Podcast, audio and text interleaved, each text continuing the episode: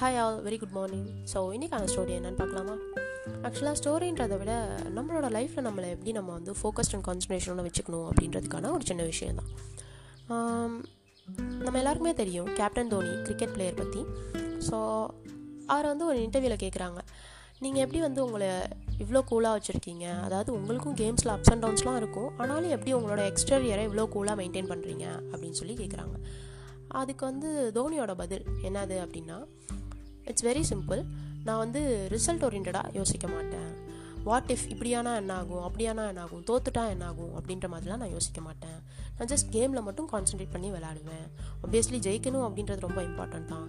ஆனால் அதுக்காக நம்ம வந்துட்டு அதையே நினச்சிட்டு இருந்தோம் அப்படின்னா கேமில் நம்மளால் ஃபோக்கஸ் பண்ணவே முடியாது. ஸோ அதனால் நான் வந்து ஜஸ்ட் கேமில் மட்டும் ஹண்ட்ரட் பர்சன்ட் ஃபோக்கஸ் பண்ணி கான்சன்ட்ரேட் பண்ணி விளாடுவேன் நம்மளுக்கு அப்படி கான்சன்ட்ரேட் பண்ணி விளையாடும் போதே நம்மளுக்கு வேணுன்ற டிசைர் ரிசல்ட் நம்மளுக்கு கிடைக்கும்.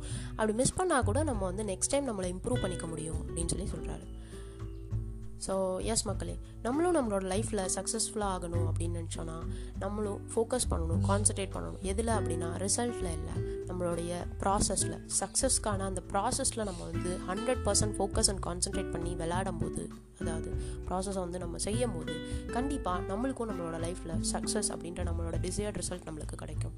அண்ட் வித் திஸ் நோட் நான் இந்த பாட்காஸ்ட் சைன் பண்ணிக்கிறேன். தேங்க்யூ ஆல் மக்களே. Thank you for listening thank you all bye bye take care